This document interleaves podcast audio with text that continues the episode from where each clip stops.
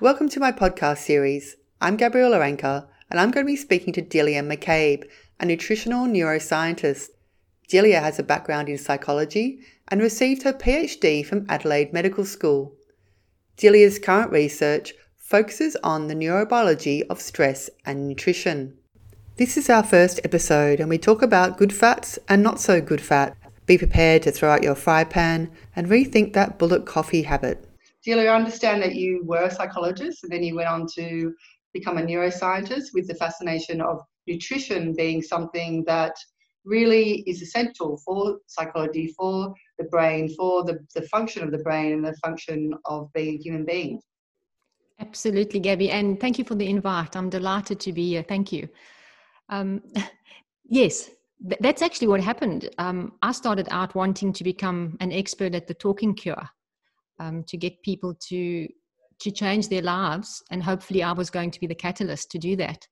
And along the way as people say you know your journey gets maybe your destination gets derailed and you find a new destination because that's actually what happened to me because i was intent on on my purpose and i was also um, doing a career guidance uh, project with with a colleague and we were doing career guidance for school children. So you know when children are at school and they don't know what to do with their lives and they're curious about that. So we had a system where we did a, a whole lot of very robust and validated and reliable psychometric tests and we put all the tests together. So we checked the person's personality we looked at their aptitude we looked at their interests we looked at their intellectual capacity and we put all of those things together as well as what they were interested in and what their hobbies were. And the test took about four hours and um, we we found out what what these children would be really good at by, by combining all these these measurement instruments and getting their results. And then we gave them this 25 plus page um, report which was really wonderful for them because they didn't have to go and muddle around to figure out what they were going to do. But at the same time i was also doing my masters and i was looking at the psychological variables that were related to achievement. And so these two projects basically coincided because while I was looking at all these children and, and assessing their aptitude and their interest and their, you know, they're looking at their school marks and so on, it came to my attention that there were a whole group of them that were really smart kids. You know, they were really very capable, but they were doing really poorly at school. And I suspect that's one of the reasons that the parents sent them to us because the, the parents were really concerned about, you know, what the future looked like for these children because the teachers kept on saying to them, look, your child is really smart, but they're underachieving. And so that really informed my master's um, research project and I decided I wanted to see what the psychological variables were for, for this underachievement. And you know, this is where destiny plays a, plays a role because I had a little bit of extra space in one of my questionnaires. And I thought, you know what, let's just ask them what their favorite food is. I mean, it's just a, a funny question. It's kind of like out of the blue, and let's just see what their answer is and every one of the children in the underachievement group that's you know the, my, my experimental group they all love junk food. And the children in my control group that was the kids that were doing really well and um, you know succeeding at school and motivated and so on they didn't love junk food. And i thought wow that's really interesting. It was a very significant difference. It was really like night and day. And i thought i need to investigate this a little bit more and see see what this actually means. And um, that's basically where my whole my whole journey changed because I realized that there were people in the world, pioneers, busy looking at what the brain needed to function optimally. And it definitely wasn't junk food. So I then was pregnant with my first child, and I thought I'm going to take a little bit of time off to investigate this, this concept thoroughly. I need to understand what are the mechanisms underpinning this particular phenomenon, what, what are the causes you know, just purely from the nutritional aspect. And as people say, you know, the rest is history because 25 years later, I never went back to the talking cure. I figured out that it was a waste of time to try and talk a malnourished brain better. I wanted to say to people, you know, what did you have for breakfast? Instead of asking them what their relationship was like with their parents or their children or their spouse i wanted to say you know let's look at your blood glucose because that may be impacting your mood. And so it was a complete turnaround for me. And it's not that i don't respect the talking cure because i think that it's a has a very valuable role to play in in healing people. But i do believe that you know nourishing the brain fully allows the brain to look at situations more clearly. It allows people to actually think about themselves in terms of what they can take responsibility for. It allows people simply to look at the options that they have and just make better choices. And that's why, as I said to you know earlier, I changed my my opinion completely and decided that the talking cure wasn't for me. I didn't want to, you know, push a car uphill when the tires were flat. I would prefer to help someone change their life when they were in, in a cognitive state of being receptive and being open and being able to think clearly. And so that probably ultimately led to our conversation today, where I, I realized that psychology on its own was not going to be the solution for people who really wanted to take responsibility for their mental health. They'd have to understand that what they were eating impacted their thoughts and their capacity to cope and their mood and their memory and their cognitive capacity and their decision making skills. And once they did that, they could also understand how their neurology fit into fit it, sorry fit fitted into the picture. And yeah, so that's what I, I did. And that's so interesting to think of it that way because we don't ever hear that about psychology and about mental health being connected to our physical health. It's always seen as separate, and there's not enough information out there to really realize that. You know, even though you hear that we you are what you eat, but you always think of that in a physical way more than your brain function, more than your uh, ability to be, you know, mentally stable and psychologically well and be able to study and learn and you know retain information and it's all obviously connected and so Delia, how is that? So psychology, neuroscience, and nutrition, how do they intersect in that way? Is that would that's how you describe how they intersect? Um, where does yeah, where does uh, where do they all cross? At what point? Is it the brain function? Is it food for the brain? It's interesting. I've actually been working on um, three circles uh, and, and looking at how that intersection works. And I've been working on it for a couple of months to try and get it perfect because just when I think I've got it right, I think, oh no, there's another variable that I need to add. So I haven't finished with that pic- picture yet. But what I can tell you really clearly is part of the, the, the legacy of medicine and part of the legacy of looking at human beings has been to separate issues. Um, because you, experts, I think, felt that if they really understood all the separate issues, they would then uh, put them together and understand the whole. But it's a little bit more complex than that because just let's take, for example, just the psychology of you as a person. You know, when you look at your food choices, those food choices come down to what you learned in your mother's kitchen and what your culture dictated. And also, part of the psychology of food relates to what foods you were taught to eat when you were emotionally distressed and different people have different food choices in those circumstances. Most of them are sweet, which we will get to discuss a little bit later. Um, then you also look at the psychology of, of how you cope. If you if you grow up and you start putting on a little bit of weight, how do you cope with that? Do you become really strict? And this is when your personality comes into it. So different people's personalities will dictate how they deal with food challenges, how they deal with limiting their food, disciplining themselves, or not. So that's partly the psychology of the food when we look at the neurology of food, then we look at you know how neural pathways become established. If you eat a certain food regularly, for example, some people have to have a bit of chocolate after a meal, and that becomes a neural pathway. That becomes an established habit. Okay, that's part of the neurology of that. When you look at the kind of food that people eat when they're distressed, that also becomes part of the neurology because the opioids that are released with certain consumption of certain food. So that if you learn when you eat certain food, you end up feeling relaxed and calm, you're going to eat that food again when you feel distressed because you've built a neural pathway for that particular behavioral response or that particular physiological response. I should actually say that neurobiological response. And then we bring nutrition into it. You know, what foods are good and what foods are bad where people learn those distinctions who teaches them those distinctions do they learn themselves do they ignore that do they listen to what popular media says? Do they read books about that? Once again, we come back to personality. What drives their interest? So we see that we can't actually separate any of these concepts because they are all so intertwined. To start teasing them apart becomes really challenging. Although we can do that if we look at them separately and then put them together and with the person, you know, work out a personalized action plan for a person. And we look at those three things in isolation and then we put them together. Um, and the isolation is purely an imaginary isolation, as I've just explained. You can't really tease them apart. But we have measurement tests and so on that we can use to, to try and separate them to, to a degree.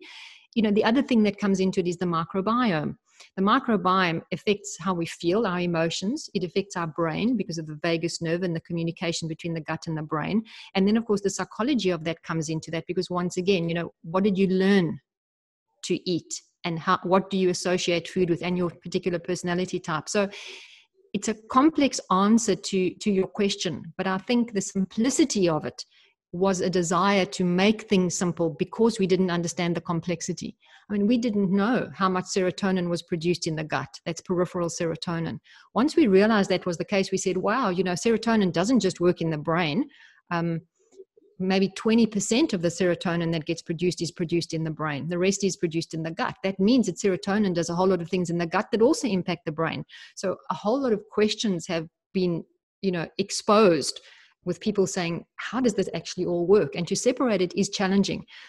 I think the bottom line for people to realize, and this is, I use this phrase a lot, and I like this phrase, and if the listeners listen to this carefully, they'll really understand it.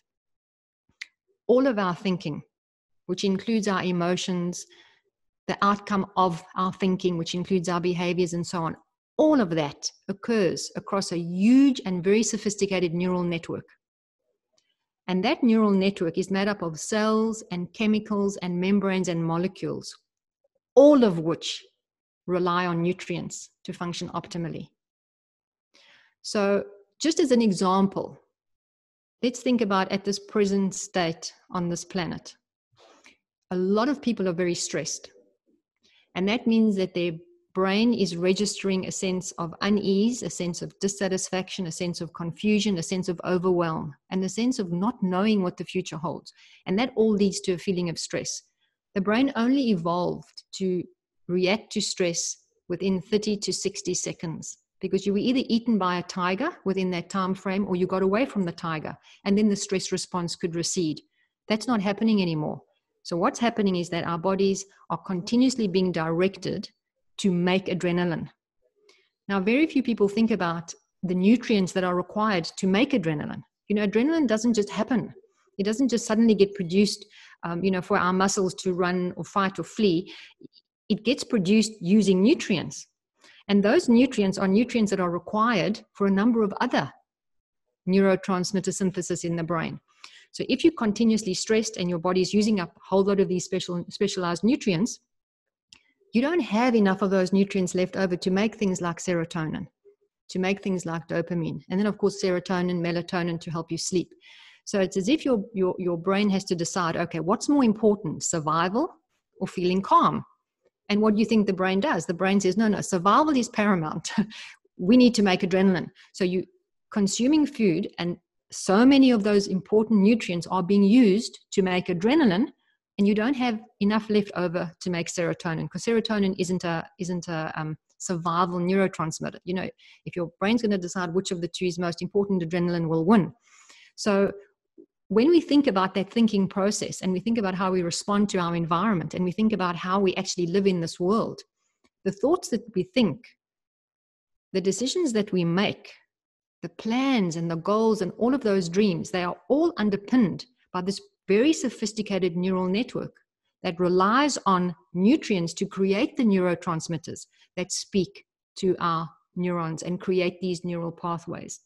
So, if someone is eating a diet where they are really malnourished and they're not getting enough of these specific nutrients, they actually are unable to form those connections between the neurons that need to be formed to form the neural pathways that need to be created to allow us to feel calm and relaxed to allow us to actually induce those feelings. It's actually a, a biochemical response in the brain that cannot occur if you're missing some of these nutrients. So if you find someone that's always in a bad mood, someone that can't sleep, someone that's, you know, just cranky and unable to concentrate, unable to focus, because that's where my interest started, then you realize that if the brain doesn't have those nutrients, you actually cannot expect it to have an outcome of optimal functioning. It doesn't have the, the foundation, the actual building blocks to create the communication between the neurons to enable that particular mind mindset to occur.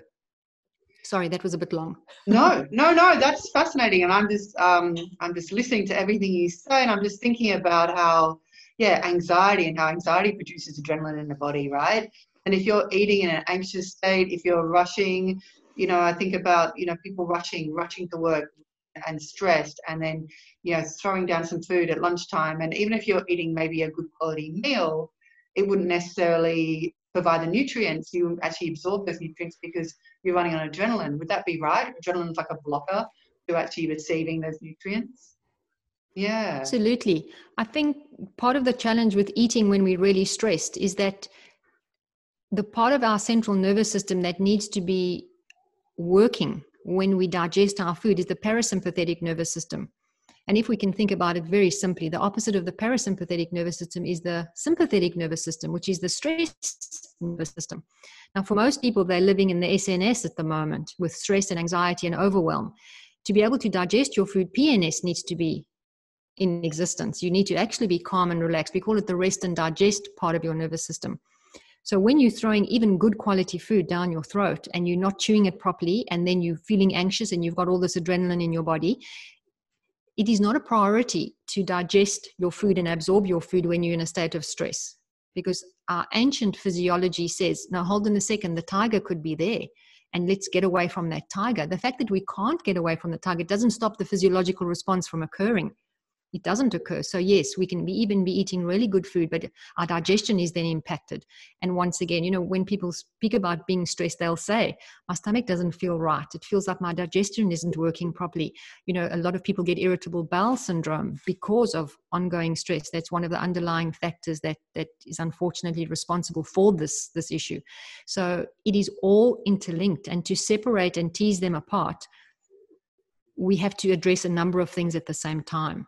But I didn't want to start trying to get someone to manage their stress if they weren't eating well, because then the thing with being stressed is that mostly people gravitate to the kind of foods that give them a quick energy lift and a quick energy boost, which are things like coffee, things like, you know, very processed foods with high sugar content, which then sends their blood glucose up and then sends it plummeting again, which sends them wanting that same food again.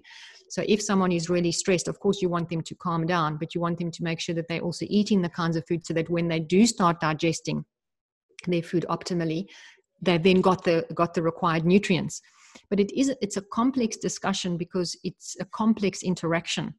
And for me, I, started with the food aspect of it because the nutrients are required to be, to, to be able to synthesize the neurotransmitters required to allow you to be calm but you do have to do it hand in hand with taking stress under control or, or getting it more under control as well yeah, because it can be, uh, it is complex in the, uh, what you were saying earlier about habits and forming habits. So then if you have a stressed person and they are used to eating junk food or processed food, and then you um, approach them and say to eat a more nutritional, balanced, you know, organic diet, that may even stress them out because that's not what they're used to. They're used to these sugary drinks, their coffee.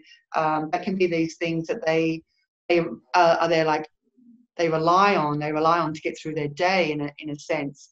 So it's almost like um, it's kind of, it sounds like two things to me. You know, like you because I know when I put myself on you know strict diets or very clean diets, you don't notice the results straight away. It's more the sensation of putting those things back into your system that then you you can feel it. You can feel that sugar the the salt the the processed foods. You can taste the numbers that are in foods you know?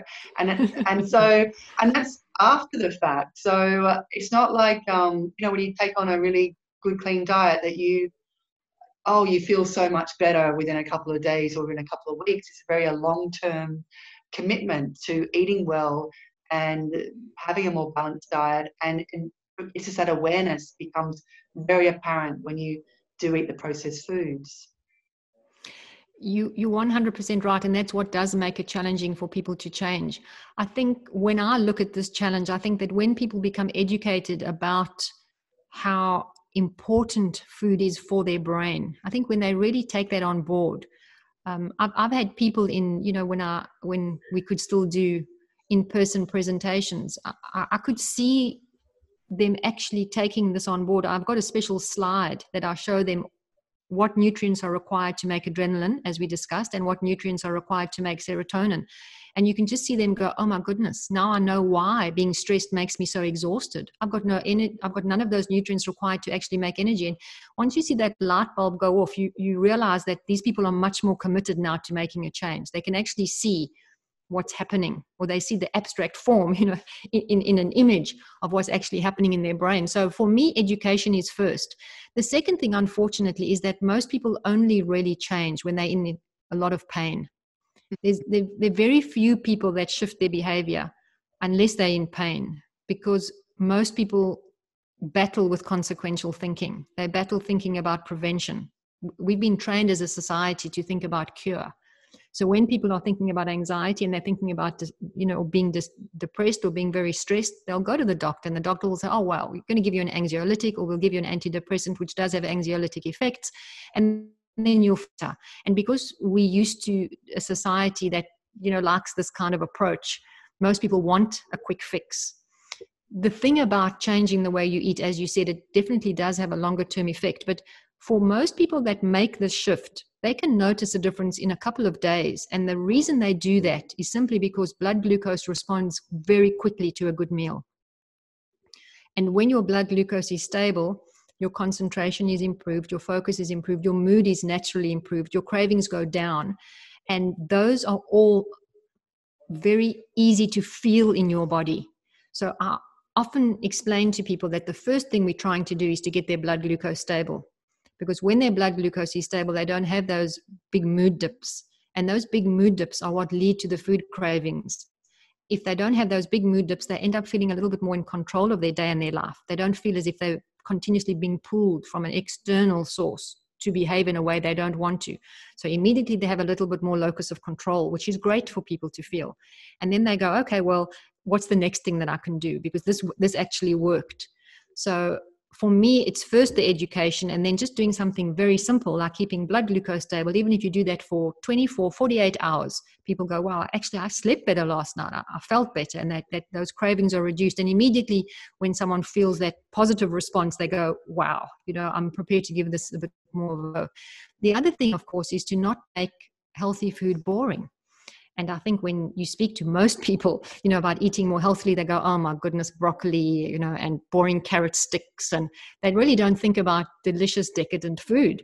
And one of the reasons this is kind of like a fallout from the unfortunate low fat diet craze, where they really didn't get it, the researchers and, and the clinicians. They didn't get the fact that fat was actually not making us fat. Um, and I, I, always say that it was actually the wrong word. They used the word fat to describe fats and oils when they actually should have used, used the word lipids because lipids is the biochemical word that you use to describe fats and oils. And if they'd said, oh, lipids are good for you, people would have go, oh, that's great. But now instead they said, you know, now we know today that fats are good for you. And they go, what? Because the low fat craze made people believe that fat made us fat. And so they stopped eating fat with food. And when you remove fat from food, unfortunately, the food does taste bland and boring because flavor molecules disperse much more readily in fat molecules than they do in water molecules. So when they decided that the, the low fat base was the way to go, food manufacturers copied what the researchers were saying. And they said, okay, what we're going to do, we're going to have to add a whole lot of stuff to this low fat food because it tastes like cardboard. So they started adding, you know, flavor enhancers, things like MSG, much more salt, much more sugar, but there was no fat in it. It was toxic, but there was no fat in it. And then, of course, when people ate it, it didn't taste good it really didn't taste good because as i said the flavor molecules they had nothing to disperse optimally in. So that's a major thing to get people to understand that eating healthy food does not have to involve any deprivation at all. And the way to do that is to know what are the right kinds of fats to use. Because if you know what the right kinds of fats are and you use them properly um, then all your food can taste delicious all the time. There's yeah. no deprivation involved at all. No that's fascinating fascinating. I never heard it described that way. And um, I do remember at my time as a therapist having a client that was very aware of fat and even she didn't want to eat almonds because they were known as fat. So, like you said, like it's so the power of words and what they connect people to is is um, you can recognize it right in in that what you just described. So, Delia, what are the good fats and what are the fats to um, not engage with? not ingest. yeah, as little okay. as possible. I love this question, and I also dread it because my normal lecture on fats and oils takes over three hours. Okay. So I'm going to have to condense this really, really nicely and nice and simply. And it's it's it's quite easy to condense it. When I first started, I'll I'll tell you that it was actually quite funny. So there I am deciding, okay, I don't want to be a talking therapist anymore. You know, I've got my master's degree. Um, I've turned my, my back kind of like on talking therapy. And I thought, okay, I'm going to speak to the experts, you know, the people that know the pioneers about nutrition and, and, and, and um, the brain. And I discover, oh my goodness, 60% of the brain is made up of fat, 60% of the dry weight of the brain. And I go, wow, that's amazing. I better discover a bit about fats and oils. And I think to myself naively, oh, it'll take me a couple of weeks and I'll know what that's about. And then I can move on to the nutrients, you know, like like vitamins and minerals. And I can promise you, after 25 years, I'm still learning about fats and oils or about lipids because they're the most complex and the most misunderstood aspect of nutrition. And the reason that they're so complex leads us to another problem. Any complex subject, it's very easy to fool people on a complex subject because if you don't know anything about a topic and someone says one thing to you, you think, oh, wow, and you believe them. So I'm going to just dive into this now and, and explain it to you and the listeners so that they can easily grasp this. And it is not that complicated if you just keep a few principles in mind. What I had to do for myself is actually make a chart to actually separate the saturated fats from the monounsaturated fats, from the polyunsaturated fats, which are omega 3 and omega 6. So I actually designed a chart for myself. So when I was doing all my research, I could quickly look and see, okay, now that's a saturated fat because they've got different molecular names and numbers because they really quite complex. And I took that chart and I obviously added to it over the years and I put it into my first book so that people could actually look at the chart and immediately know. So let's start with the first column. And the first column is saturated fats. And we've basically got two kinds of broad categories of saturated fats. The first group of saturated fats come from animals. So we think about butter, we think about lard, anything that comes from an animal has got saturated fat in it. And then we think about some plants that have got saturated fat in them. And the most famous of those is cacao butter, which chocolate contains. And we have shea nut butter and palm kernel and so on. So those are both saturated fats, one from the plant kingdom and one from the animal kingdom. When researchers realized that people that live on islands and eat a lot of saturated plant fats were not dying from cardiovascular disease, they had to very quickly change their minds about the fact that the lesson or the or the, the message that they were putting out to the public was that saturated fat causes heart disease. And they had to go, oh wow, these people aren't dying from heart disease. They're actually quite fit and healthy and they have very little heart disease. And you know, they're living on saturated fats. So they then had to go back to the drawing board. But as we know, it takes about 17 years for research to meet the man in the street so it's taken a long time for people to understand that saturated fat is not the villain that they once thought it was. But, but let's leave that discussion for a little. Um, so, so we have saturated fat. The next category is monounsaturated fat, which means they've got one double carbon bond, all of these fats. And monounsaturated, the memory cue here is simply mostly they're Mediterranean. And the most popular one um, that we know most about is olive oil. And olive oil can also be known as oleic acid and it's also known as omega 9.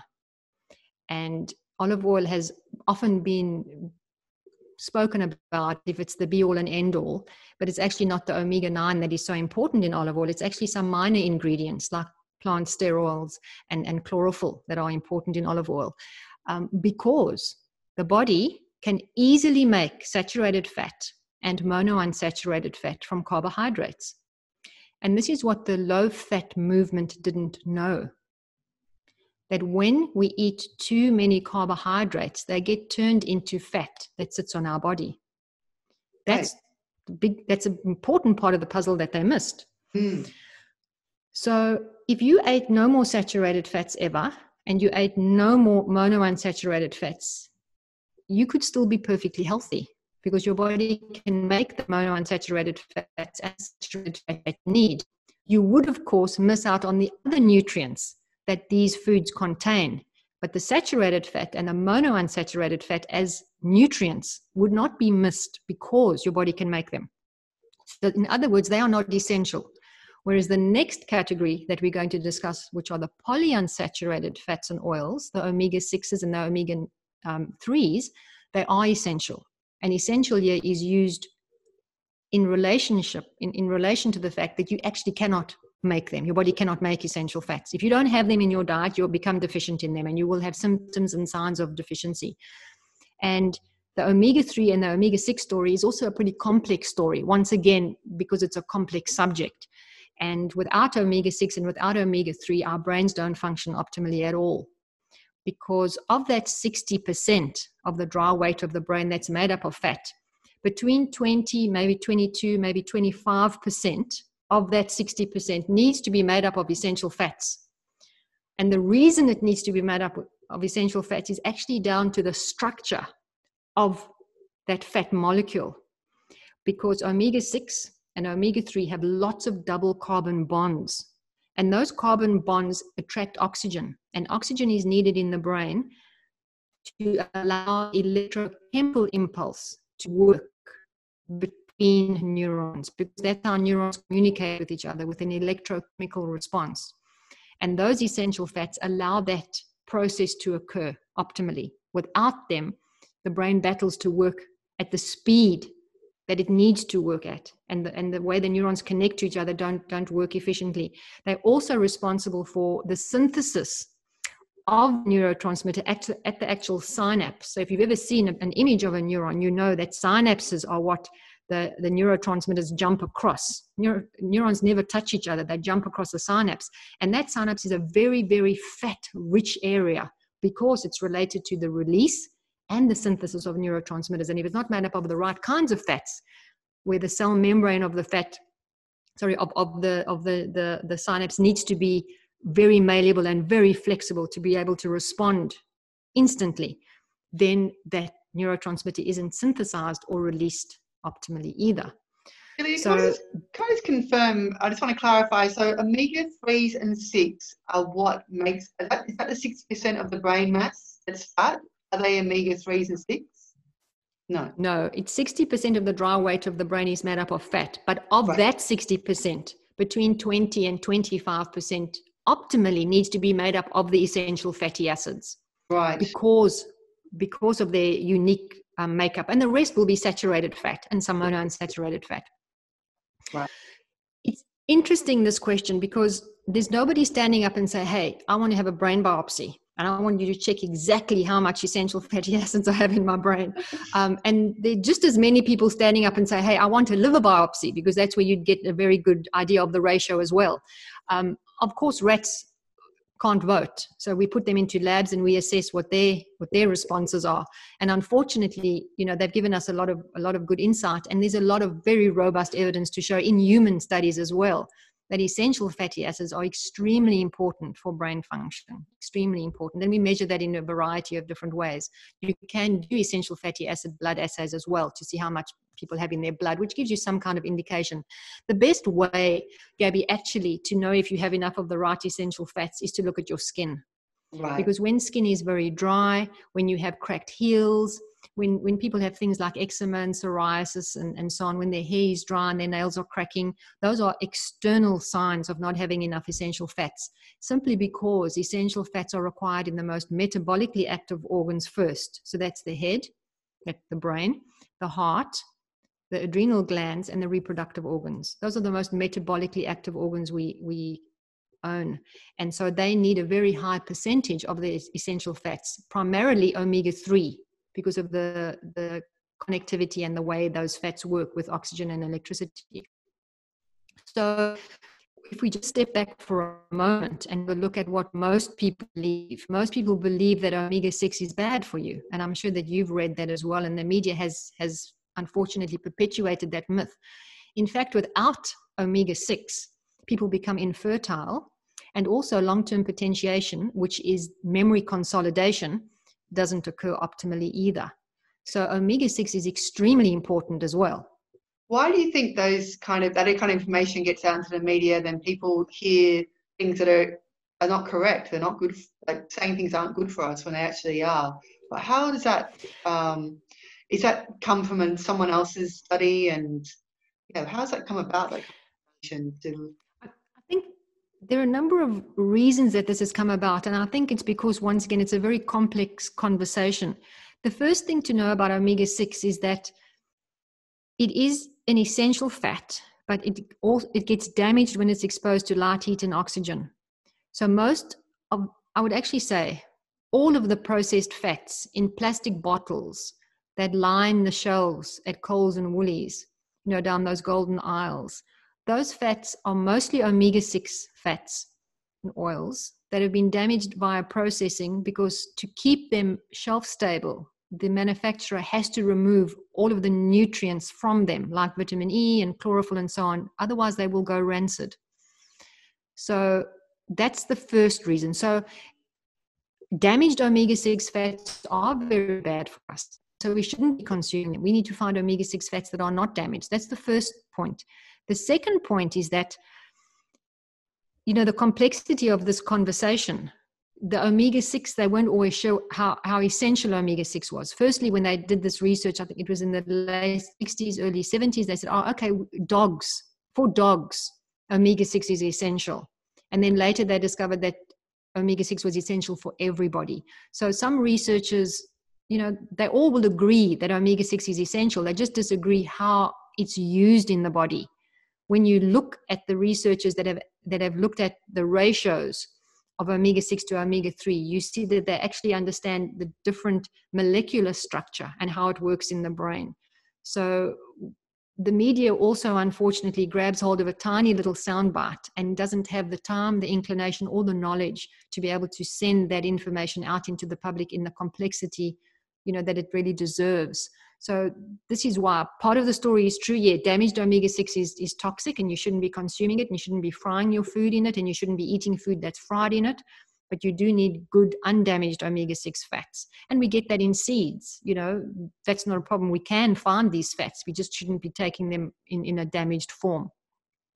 So it, it's hard to answer that question because there are a number of different variables. Right. the biggest problem came in when um, farmers discovered that it was much easier to grow omega 6 plants because they're not as susceptible to going rancid as the omega 3 seeds seeds are. And they can sometimes get two crops of omega 6 plants in versus not really being able to do that with omega 3 plants like flaxseed and chia seed and so on. So they decided to focus on the omega 3, um, sorry, the omega 6 um, seeds and grow a lot of them. And then they took over in, in, you know, in manufacturing. And so we just got too much of them, a glut of them. So if you do, did an, a, a ratio at the moment for most people in the population, you'd find that they had a ratio of between 20 and even up to 40 to 1 in favor of omega 6, which isn't the way it should be. It should be in favor of omega 3 because omega 3 is used a lot more in our metabolically active organs. So it's a little bit of a complex answer, but yeah, that, that's part of it. And Delia, I'm interested um, in coconut oil. Coconut oil has become huge, like coconut products have become huge in um, health, health shops and, you know, natural, um, you know, dairy free, kind of products are usually coconut based. Yeah, what, what can you share about that? Because it just seems to have exploded over the last five years, five to 10 years, but yeah, definitely the last five years coconut water, coconut oil, many different dairy free products, and now maybe coconut. So, yeah, is that is that good for us? Well, once again, it's a little bit of a complex complex answer. Yes, coconut coconut fat and coconut oil and coconut water and coconut products are good for us. And that's, you know, when the researchers went to the islands to see people that were living on these products, they saw they were really, really healthy people and they didn't have a problem. However, if you consume a lot of coconut products and you're not exercising a lot, you're not actually using up energy, what will happen is that you'll end up putting on weight. You will because saturated fats can make you put on weight. It's not just that you can use them, you know, as a source of energy all the time. And also, once again, we just get to go to get back to the cell.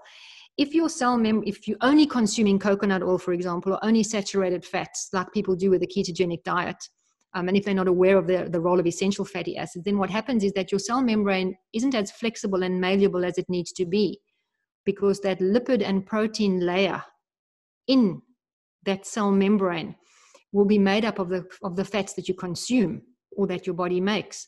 So if you're only consuming coconut oil, for example, and not enough of the essential fats, your cell membranes will be made up mostly of saturated fat.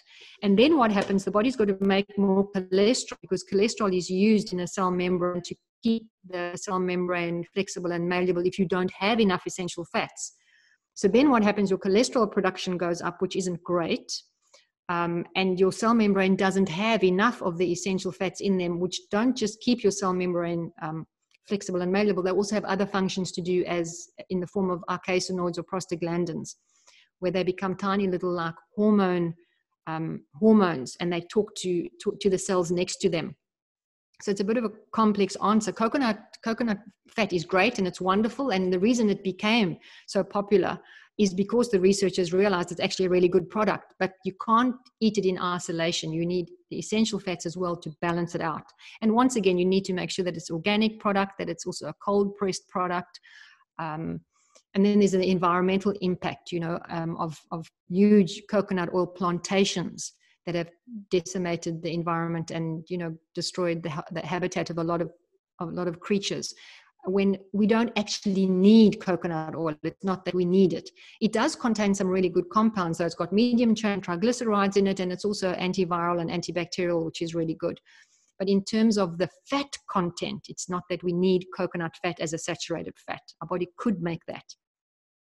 Right. And so what I'm hearing is really the unlike anything, it really is the quality as well. Like it's organic or it's um, processed correctly, it's not over processed, it hasn't become carcinogenic through the processing.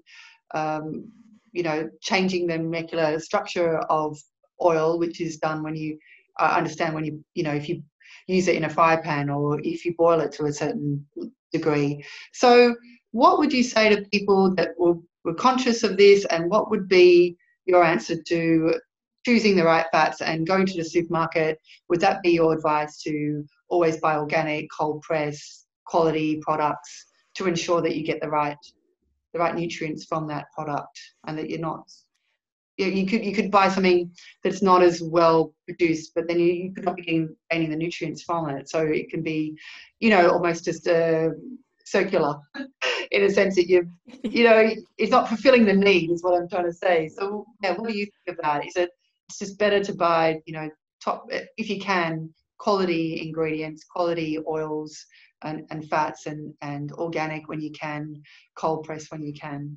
Is that what your advice would be? Absolutely, Gabby. I think one really good rule to keep in mind is that manufacturers, farmers and manufacturers of quality oils will make sure that they put into glass bottles, dark glass bottles, and they will sell them at a premium because they've taken extra care to keep those fat molecules healthy and safe. So, a good rule of thumb is to use less oil, but to use the best quality that you can find. And to use it organic if you possibly can find it. Sorry, simply because pesticides accumulate in fat. Right. And with a brain that is so heavy in fat, the last place we want pesticides is in our neural tissue because pesticides interfere with nerve functioning to a significant degree. And that's something that we need to stop at all costs. So, pesticides in any products are a problem, but pesticides in fat is a bigger problem because they actually congregate in fat, in fat products, and in our fat tissue. So, that's an th- important thing to keep in mind. And if you keep that in mind, you automatically won't buy anything in plastic because the oils that are in plastic are firstly not valued by the, by the manufacturer. The manufacturer only values the sell by date. The harsh processing that those oils have undergone mean that most of them contain trans fats. And then there are other worse fats than trans fats called polymerized fats, sized fats, and cross linked fats, which are also in those products and which you can't use as a source of energy, which you can use, which, which trans fats can be used as a source of energy. So anything in a plastic um, bottle, that's a transparent plastic bottle, never ever purchase because it is toxic. And then, of course, we come down to the, the most basic of all don't fry any food. Mm. And don't eat food that's been fried, and don't eat food that's got toxic fat molecules in them because once again it gets taken up into your body it's used in your cell membranes. Just as an aside gabby if we had to take all of the cell membranes in our whole entire body and brain and lay them out flat they would cover 10 football fields. Wow. So the fat in our cell membranes have a very very important role to play. They are the interface between cells, the way cells communicate. So making sure that that's that that um, fat cell membrane is made up of the right kinds of fats is a very important element of, of health. It's it's a foundation for health physically and mentally. And Delia, you know, just on, um, I was thinking about like the organic aspect and like pesticides. And for myself, um, a year ago, I found a very good organic market nearby, and I buy all my fruit and vegetables from the organic market. And the value of that is, you definitely see it. It might be a little bit more expensive, actually very reasonable. The market I go to.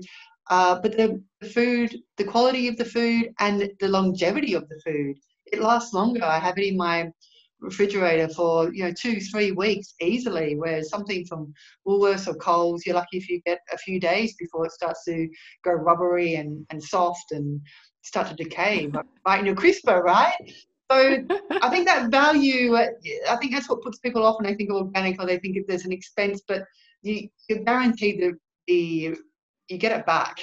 you get your value from spending on good food. Obviously, you, the value is the health for yourself, um, looking after yourself. So you, know, you can't put a price on that as well. So if you you can afford it, then it's it's 100% way to go. Find a, a great organic market where you can purchase all everything possible that has been made without chemicals, as much as possible.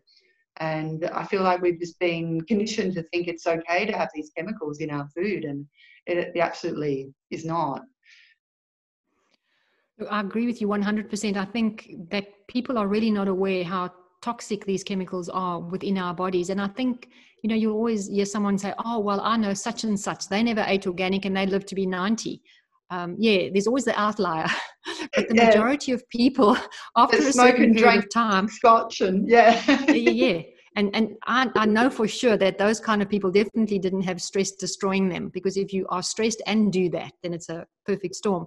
But the majority of people, when they abuse their body, their body is very, very forgiving, and the body will, for even decade after decade, you know carry on performing. People may get tired. They may not you know immune function may may not be as good as it should be but eventually that body will break down.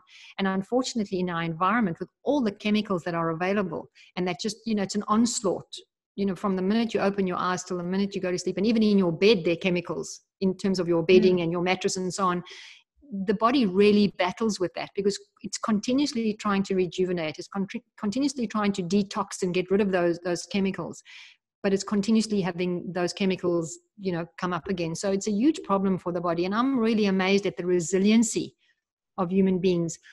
I think though that more people are suffering from mental ill health even if they don't stand up and, and say that and that's because the brain is so sensitive to chemicals and toxins because we get chemicals and toxins into our brain through our nose which is a direct route straight to the brain. Mm. and then of course obviously through our gut we get we get that. And then we get it through our skin which travels throughout our whole bloodstream and into into the brain.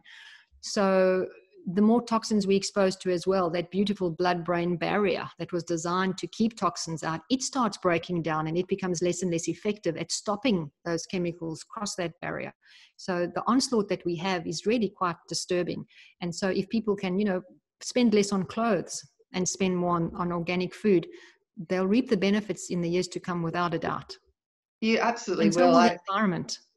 What's that? Sorry sorry gabby and so will the environment because all the yes. chemicals that we pour into the soil yes. is ending up in our rivers and in our oceans and that's no good for us either as a species yeah and um, you know the more that people buy organic the cheaper it becomes as well it becomes less expensive because then the farms would be um, you know there'd be a lot more organic farms and the um, you know the production would just benefit us all without having to although you know and maybe that's a political conversation to say, you know, is the powers that be, you know, create these kind of, you know, dominant crops that do use chemicals. And obviously that's a whole industry as well, the pesticides and, and chemicals and um, genetically modified seeds and that kind of thing. But Delia, also on a on a um, on another note, I am actually interested in the Bullet coffee. That's I love coffee. I have no had a bullet coffee, but I'm always interested in fads that come out, and then that's the latest thing, and that's how you can, you know, combine your fat intake, your good fat intake, with your favorite be- beverage of the morning. So, what do you have to say about bullet coffee? Because I'm, it's been around for a couple of years now as something that, um, you know, healthy people sort of abide by. Yeah, I, I, love this question, and I also dread this question. I think if we just stick to the facts of the story, you know, caffeine does um, cause a surge of adrenaline in, in the body. Firstly, it causes a surge of dopamine, which is a really feel good neurotransmitter. And you know, you feel everything is good and I've got energy and I can cope with everything and focus and concentration is high. It's the same um, neurotransmitter that's released when people sniff cocaine, you know, and use methamphetamine. So it's a pretty powerful neuro, neurotransmitter, dopamine. So caffeine does cause the release of dopamine, but there's never a free lunch because with dopamine comes adrenaline. So if people are really stressed and if people aren't coping and they're overwhelmed, then using caffeine as a pick me up can actually cause a lot of problems down the road because they feel like they can cope, they get that adrenaline surge, and then when the blood glucose drops off again, because with an adrenaline spike comes a blood glucose spike. When when those two drop again, the person feels they need a cup of coffee. So that's the first part of the discussion. I'm not a person to tell someone not to drink coffee because you know if it's organic firstly once again for the reasons we've just discussed and it's something that they enjoy and it's part of their daily ritual i'd say that's great. But if you are relying on coffee to get you through the day that's a completely different discussion because that means that your mitochondria are too exhausted to get you through the day without that caffeine boost. So that's the first part of the, the discussion. The second part you know the bulletproof coffee part where you put butter into your coffee that was the traditional method of delivering this this benefit. And people now put coconut butter in and you know coconut oil and so on. I don't have any problem with that per se but once again it's relying on saturated fat. And saturated fat is fine if you have enough of essential of the essential fatty acids. And saturated fat is also fine if you're very active. And from what i can gather the person that introduced you know bulletproof coffee was a very active person i believe he actually did mountain climbing so he wasn't a couch couch potato enjoying his bulletproof coffee. So I would suggest that couch potatoes don't follow that that protocol. But if you are an active person and you know you're busy and you're getting around and you're not lying around on the couch, I don't find any problem with that. But once again, just the balance making sure you have enough of the essential fatty acids as well because just having saturated fats they are not essential and they're just not essential yeah. that's basically the bottom line. And it comes down to what's happening within the cell membrane. Because so um, what i'm hearing is like coffee doesn't matter which way you try and you know whatever you put with it it's really not a good thing for you. It's really it's not it's not beneficial for the body. Is that what you're saying? Like really? Like bottom bottom line is I can't even be bottom line with that. I'm sorry because there's there's quite a lot of research that shows yeah. that coffee is good for us and coffee right. is good for brain function and so on. So I can't say it's bad. I think people have to make their own decision. Okay. If people are stressed and they are anxious and they are overwhelmed. I actually wrote about this in a recent LinkedIn post about foods that drive anxiety. And I mentioned coffee, and I know that I always get a backlash. The thing about coffee is everyone has to make their own personal decision. I can't do that, you know, for them. If they're relying yeah. on coffee, it's a poor sign. It's a sign their body's battling. If it's just something that they enjoy and they love. My husband has a lovely cup of organic coffee every single morning. He doesn't he doesn't have any more. He has one yeah. Know, I'm, I'm definitely not the person to say no to him. But when I see people relying on coffee to get through the day, then I'm going, no, no, hold on, there's a problem. And look, they know there's a problem too. it's just that I don't like to be the person to point it out to them. no, I, I, respect that. I because yeah, people do get precious about things like like coffee or their glass of wine, and um, I know there was research about you know red wine is good for you, and I'm like, oh, I don't know, but that makes people feel better when they hear those kind of studies that say these things are good. Oh, look, Gabby, that is so funny. That that brings me back to one of my favorite saying is that everybody loves good news about their bad habits. Yeah, that's so true. And oh, and that's just the truth.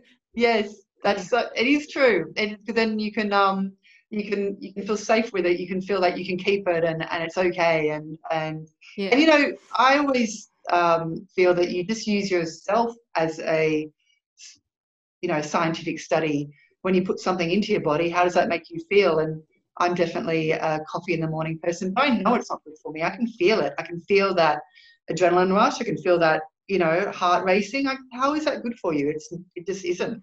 makes you feel alert and it makes you feel like you can get a lot of things done, but then you can feel the slump when the caffeine starts to wear off. So I totally know it's not good for me. I know when I've gone without it, I feel better. I feel more balanced. I feel more calm. I, you know, I feel clearer in the mind. Just like when I haven't don't eat chocolate or sugar, you you can just you, you really can just tap in and feel how that feels for you, and you just, you know, if you want to um, appreciate the physical form and have it work at its optimal level, you will take those steps to, you know, create that environment for it. And it's a choice. It's just a choice that we all live by uh, our diet and our lifestyle and what's more important. So, Delia, I just want to hear um, from you what would be some, from your experience and obviously your wealth of knowledge and research, what are the sort of top things that you would suggest to people that wanted to get their fats, you know, aligned with, you know, good brain function, good physical function? What would be the sort of recommendations that you would make? Well, I think the first thing is to just make sure that they always avoid damaged fats, whether they avoid using them to fry with. I mean, they should basically just throw their, their frying pan away. Um, if you want to so use a frying fry, pan, frying anything is just not good. Nothing about nothing good's going to come out of that fry pan. Okay. No, no, even really. That, that un- yeah, well if it's organic you know and the animal has been has been grown biodynamically and or whatever we can start that discussion too. Because you know this isn't about deprivation it's about knowledge. And mm. i try and get people to understand that this is not my opinion. And it's not biased by what i'm doing. It's just fact. You know when i show people the, the slide of how coffee works this isn't my opinion. It's actually what goes on in the body and the brain when when people consume coffee. So it's not me you know saying this is the rule for everybody and they must follow that because that's the way i live. I don't drink coffee because i really don't like what it does to me. But if i travel overseas you know, which I hope to do again one day, if COVID allows us to ever do that, then I will drink coffee to help me cope with the jet lag, just a little bit, and I'll use it in form of medicine. So I'm glad you know that you recognize that this is not about telling people what to do and what not to do. I love what you said that people start using themselves as as you know kind of like an experiment. How do I feel when I do this? How do I not feel? Mm. And I think that's very important. But you know to to talk about the fat. So that's the first thing: not to fry food and not to buy damaged fats. Um, I remember a conversation I, I, had with a woman once, and I, I, just have to share this with you because it was really so odd for me. We had this whole discussion about fats and oils. We were actually at the hairdresser, which I'm looking forward to going to again soon. And um, we were talking about fats and oils, which we often get onto, you know, when I talk to people. And she was actually a psychiatrist. And so she was particularly curious about the, the research that's been done on essential fats and, and mental health. And then she started telling me about this magnificent walnut oil that she had. And she paid a fortune for it. And it was really good walnut oil. And I said to her, you know, is it in a see-through bottle? And she said, yeah, it's in a see-through bottle. I can see the beautiful golden color. And I said to her, well, I would, I would get, guess and, and I know that I would be right, is that that oil is damaged because if it's in a dark bottle already, you know, walnuts have got a lot of omega 6 and some omega 3 in them. They would definitely have been damaged by the light and the heat and the oxygen and so on. And she said, but it was so expensive, I can't bear to throw it away. And I often think about that example, you know, where people will spend money on a product and when they learn that the product is not a good product they want to hold on to it mm. so sometimes knowledge doesn't give people enough enough you know impetus or motivation but if you're going to go out and purchase an oil make sure it's in a dark glass bottle make sure it's cold pressed and if you possibly can make sure it's organic and then you'll know that the manufacturer and the farmer both cared enough about the integrity of that product to give you a product made with health in mind so if you've got anything that's you know an oil that's in a plastic container just try and get over the fact that you actually paid for it because you're paying for it in terms of health if you end up using it that's the first thing and the second thing is don't buy food that's made with, with damaged fats. If people want to make their own um, seed mix, they can do that very simply. If you take a, a cup of flax seeds and you take a third of a cup each of pumpkin seeds, sesame seeds, and sunflower seeds, and you mix that all together and keep it in a, in a jar in the freezer. And every day take a few tablespoons out and mix them together. That's a great um, balanced omega 6 and omega 3 um, blend. If anyone wants to know of a product that I don't get any money for, but that I use myself personally because I went and investigated the best product, I'd be very happy to share that with them If they go to my website, they can just opt in for my um, little four day diet and they'll get the whole little diet as well as the name of the product. And that's a product that I've used for the last 25 years. Since I discovered the importance of this, I went and searched for a product made with health in mind. So that they can do that as well. And then just to be aware of all the different places that fat is used. And one of the places that always makes me really cranky is in salad dressings. You know, people will say, I eat a lot of salads and I use a salad dressing. And I'm always like, well, where do you get the salad dressing from? because the damaged fat will be in the salad dressing. So someone can think that they're making themselves a wonderful salad with, you know, great ingredients, and then they take a store-bought salad dressing, which is made with damaged fats. So make your own salad dressings. They're really simple to make. They don't cost more. You can tweak the ingredients. I stick turmeric in mine and mustard seeds and lemon rind and all sorts of things. And I make gorgeous salad dressings, never the same kind and it makes salad dressings fantastic. So that's something else just to watch out for where damaged fats are used in so many different places with food that you buy off the shelf. Wow, that's great advice. So, Delia, where would um, what is your website? Do you want to just tell us your website people can go to and get that? It's lighter, brighter you dot life. And to make it really simple, you can just type in lby dot life LBY, which stands for Lighter Brighter You dot Life. And I've got quite a few articles on there. One of the articles I suggest people go and read is about olive oil.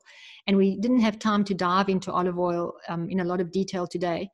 But in Australia, we're very fortunate to have one of the um, top bodies monitoring the olive oil that is imported into Australia.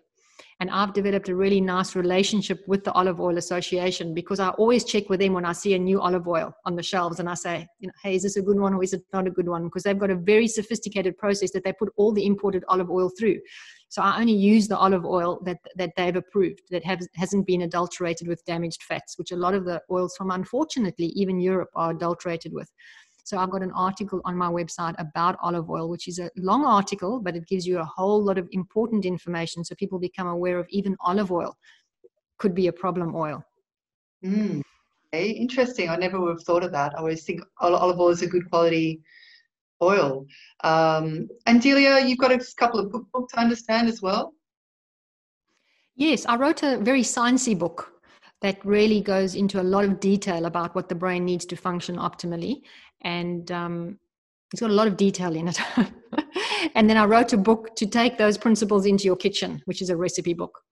And I think we mentioned that my publisher gave me a special offer to give to pass on to listeners, and that you, you can put that onto your show notes, which is a really nice offer. Um, it's to buy my sciencey book, and then they get my recipe book for free, which has got a huge chapter on salad dressings because I'm obsessed with them and sauces and, and so on. Um, so yeah, those books are available, and they really give you a rundown of the facts in terms of in terms of nutrition for the brain. Um, which you know I took many many years to get down to finding out exactly what those were, and you know not opinion, not beliefs, just the facts what the brain needs. So I'm sure if people really want want to know what those facts are, they can they will enjoy the books. It, they're very empowering. Delia McCabe, so nice to speak to you, neuroscientist, psychologist, nutritionist. Uh, what a great chat. I've just enjoyed it so much. I've I've forgotten myself and just been so enthralled by all your information. It's it's great. Thank you so much for your time today. Such a pleasure, Gabby. It's been delightful. Thank you.